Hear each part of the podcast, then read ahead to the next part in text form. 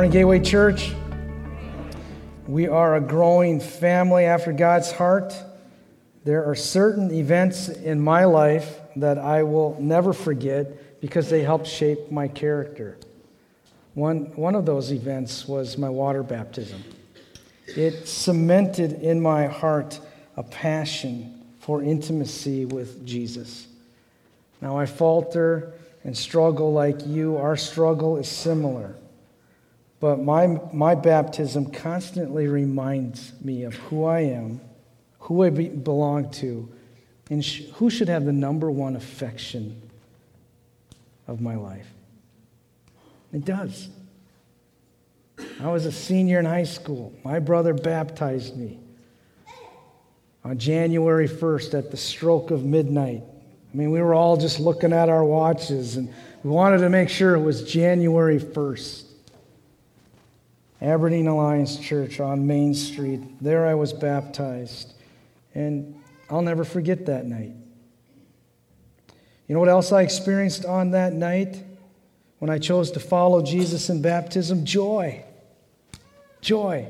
And there isn't a person here who would say, Don't count me in on joy. I mean, all of us would say, Yeah, I want to experience joy in my life. So I want to remind you of something that most of us know, but we struggle to really believe. Here it is Obedience produces joy. You may not always feel like that emotion when you obey God, when you choose to do what is right in accordance to His word, in His sight. But I can promise you that in God's perfect timing, that obedience always results in joy. One of the fruits of the Spirit, and the Holy Spirit leads us into obedience. Love. What's the next one? Joy, peace, patience. So I want to challenge us this morning no matter how hard it is, to obey God and obey His Word and obey those promptings of the Holy Spirit. It's the only way to experience true, true joy. Everything else is like the plastic stuff that toddlers play with at grandma's house. You probably don't remember, those of you who are young, but we used to decorate with fake fruit on our coffee tables. Yuck. They were disgusting because they would gather up dust. And my mom would wash them in the sink, and it's like they turn black almost because there's so much dust on those plastic things. You want true joy? Then obey God. Today we're going to witness a couple of baptisms, maybe more. Who knows how the Spirit is going to work here at Gateway Church? Just listen and obey. I know you will. But Jacob Bateman and Brandon Ron will experience joy as a result of their obedience to follow Jesus in baptism. And when, when we see them being baptized, I want you also to remember those incredible pictures that we saw from Pastor Joseph, that video that was shown with Iraqi believers following Jesus in baptism. I mean, around the world, when we, when we choose to obey in this way, there's joy. I mean, could you, you could see the joy on the countenance of those people who were being baptized in Iraq. So, I'm going to do a brief teaching on water baptism. And I love the story of Paul Harvey's baptism. He wrote in Guidepost magazine about it. Even though he had received almost every reward for his broadcasting ability, he still felt empty inside. One summer, however, he and his wife were vacationing in a place called Cave Creek, Arizona. Anybody know where that's at? Anybody been there? Look at this. Okay. So when I, when I share this story, some of you can actually see the place where he was. Sunday morning came and they decided to go to church. So they went to this little church. And he counted how many people were in this church when they walked in. There were 12 other people in this little church. Paul Harvey. He believed in Jesus, but he had never gone forward in a church service. One night he had prayed in his hotel room and asked Jesus to come into his heart, save him from his sins, but he felt that there was something missing. He didn't really know exactly what that was. So this preacher started to preach on baptism that Sunday. Paul Harvey said, I yawned. I mean, if Paul Harvey or somebody like that were here today, I'd be like, I would be really nervous. I'm a little bit nervous. Every Sunday comes, and we've been doing this for a few years, and still there's this, this kind of this thing going on inside my stomach like, wow, what am I doing? But if Paul Harvey were out here, it'd be like, oh, wow, I hope he listens to what I have to say. He yawned. But as he started talking about baptism, I found myself interested. The preacher talked about the symbolism behind it and how it symbolized the complete surrender of one's life to Jesus Christ and how there was nothing really magic in the water. But there was a cleansing inside that took place whenever we yield ourselves to Jesus Christ. He went on to say, finally, when he came to the end of his sermon, he said, If any person here wants to be baptized in this way, I invite you to come forward and join me here at the pulpit. To my surprise, he writes, I found myself going forward. Paul Harvey. Preacher said there's nothing magic in the water, yet as I descended into the depths and rose again, I knew something life changing happened inside, a cleansing from the inside out. No longer did there seem to be two uncertain, contradictory Paul Harveys, just one immensely happy one. Remember the joy that always follows obedience? I think sometimes, God, give me joy. I need your joy today. I pray that prayer every once in a while. I don't know if that's the right prayer to pray think a better prayer would be God, give me the desire to obey you and do what you've called me to do. And I'll just let the joy come whenever you want to bring it. When it comes, the Holy Spirit will, will put something inside your heart that says, There it is. The joy that you've been longing for.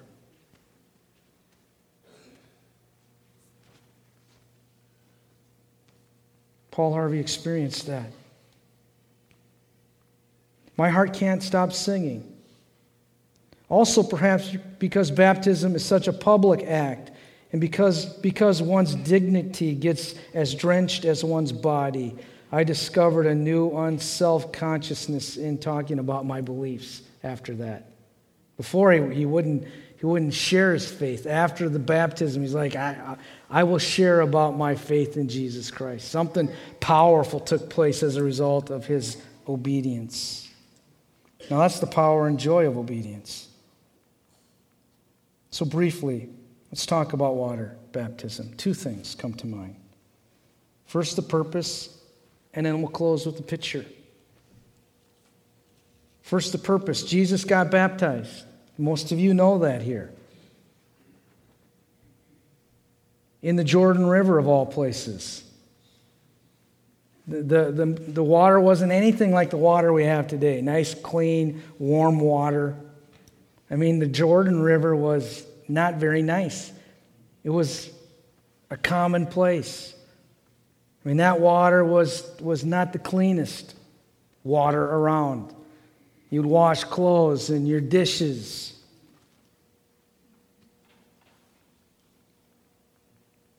It was an ordinary place. Nothing majestic or magnificent about it. That is until Jesus showed up. So let's read a couple of scriptures. I love these scriptures. Mark chapter 1, verses 4 through 11. And so John the Baptist appeared in the wilderness, preaching a baptism of repentance for the forgiveness of sins. The whole Judean countryside and all the people of Jerusalem went out to him, confessing their sins. They were baptized by him in the Jordan River. John wore clothing made of camel's hair with a leather belt around his waist, and he ate locusts and wild honey. And this was his message After me comes the one more powerful than I, the straps of whose sandals I am not worthy to stoop down and untie. I baptize you with water, but he will baptize you with the Holy Spirit. At that time, Jesus came from Nazareth in Galilee and was baptized by John in the Jordan.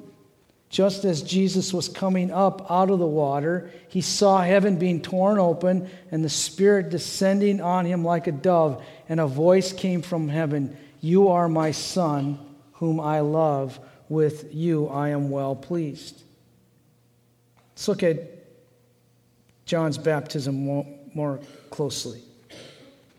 Jesus came from Galilee to the Jordan to be baptized, Matthew 3 13 by John, but John tried to deter him, deter him, saying, I need to be baptized by you.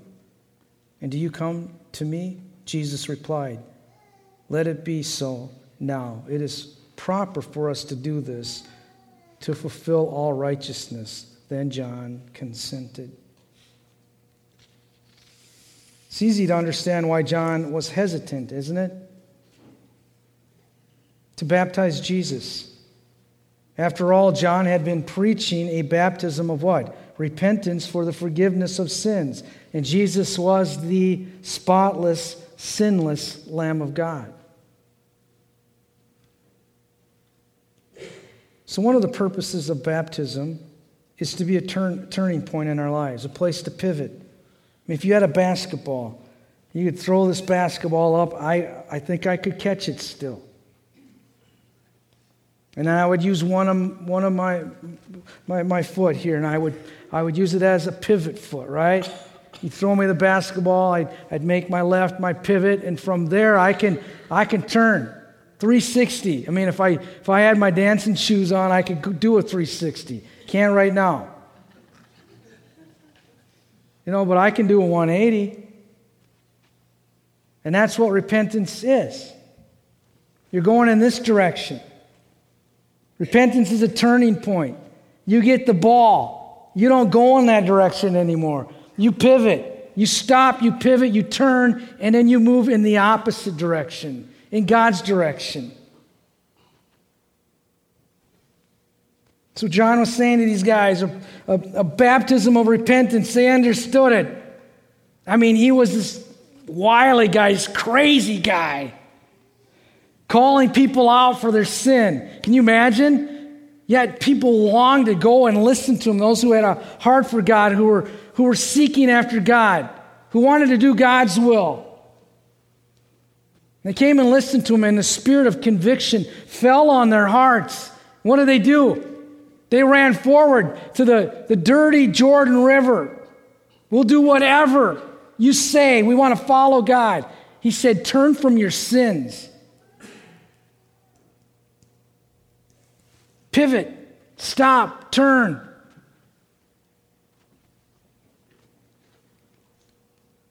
But Jesus didn't have to turn from his sin. Why did he get baptized?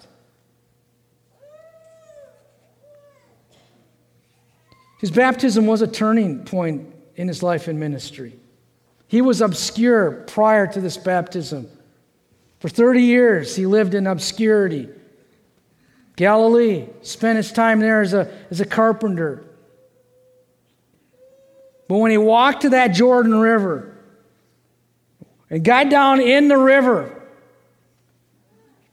and said, John, you got to baptize me. And he's like, This is a baptism of repentance of sins. You're the spotless Lamb of God. You, of all people, shouldn't be baptized. And Jesus said, To fulfill all righteousness, dunk me all the way under. Total immersion. This is my choice. I don't have to be baptized. But I'm going to be baptized because I want to identify with who? With sinners, the thieves, the adulterers, those who have problems with anger and lust and lying and deceitfulness. People just like you and me.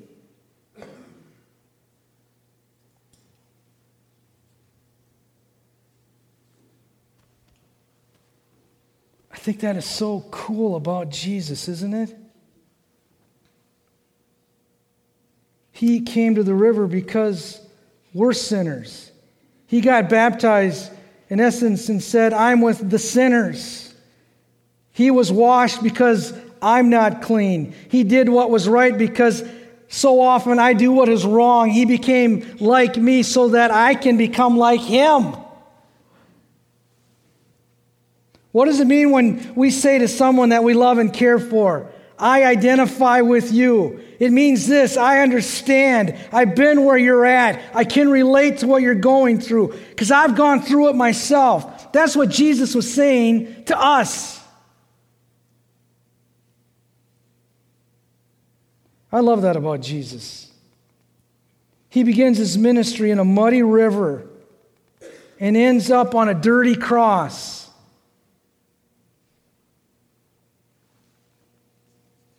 To identify with me and you because he loves us so much. When he went into that river and got baptized, I mean, John had been called to do this baptism, but it was a foreshadowing of the baptism to come. Believer's baptism. I mean, he morphed that baptism of John. Here's the connection between the baptism of repentance, John the Baptist, John the Baptist, and when Jesus got baptized, it changed. When he died on that cross and was resurrected from the dead, they didn't understand it. He went in and it was like, this is a picture of I'm going to die to sin. I'm going under. I'm going in the grave, but I'm not staying in the grave. I'm coming out by the power of the Spirit. And whenever we get baptized, we identify with Jesus because Jesus identified with us first. I can't wait to identify with him. Why not?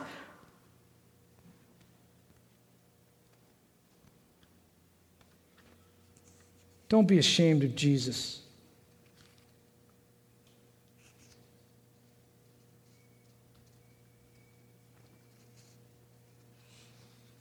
Look for opportunities in, in your sphere of life and influence to bear testimony to Jesus and what he's done for you. You don't have to carry a Bible around, you don't have to preach to anybody. But don't be ashamed of the Lord. At work, look for opportunities to talk about Jesus. You got to be wise as a serpent, innocent as a dove. Don't just say, oh, well, they got to lock me in a, in, a, in a room. I can't say anything about Jesus. Well, if the Holy Spirit is moving and leading you, be led by the Spirit. Well, I don't know how to do that. Talk to the Holy Spirit. Pray to the Holy Spirit. Ask Him to speak to you. He's always, I should say, should rephrase that. Ask Him to touch your ears to hear because He's always saying something.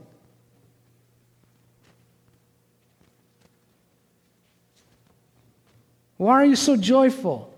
Why do you have such a positive outlook on life when things are going bad in your world? They're going to ask you that question. And what are you going to say? Well, I'm a positive person. I hope there's more than that, right? Well, I didn't get an amen there. So the Vikings lost. We can stay here a lot longer today.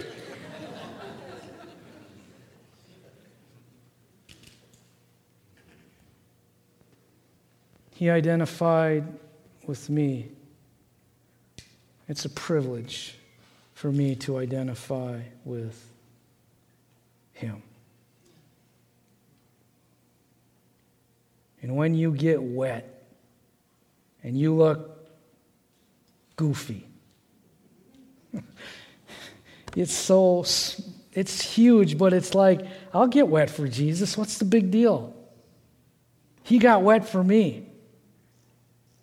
I'm going to get wet for him. I'm going under, all the way under.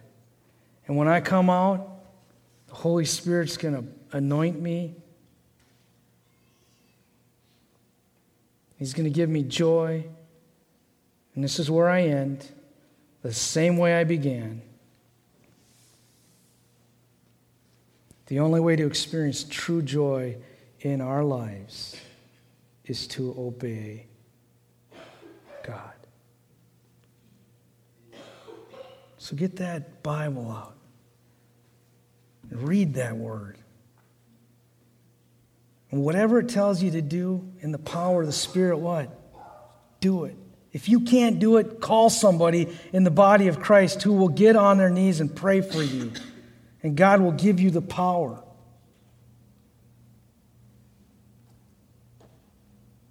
Elvin Wilhelm, sat beside him this morning before church. He said, Let me pray for you. Put his hand around me and prayed for me.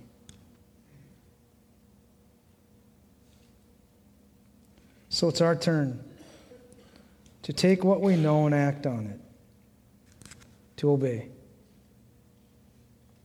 It's your turn. Well, what are you going to do with it?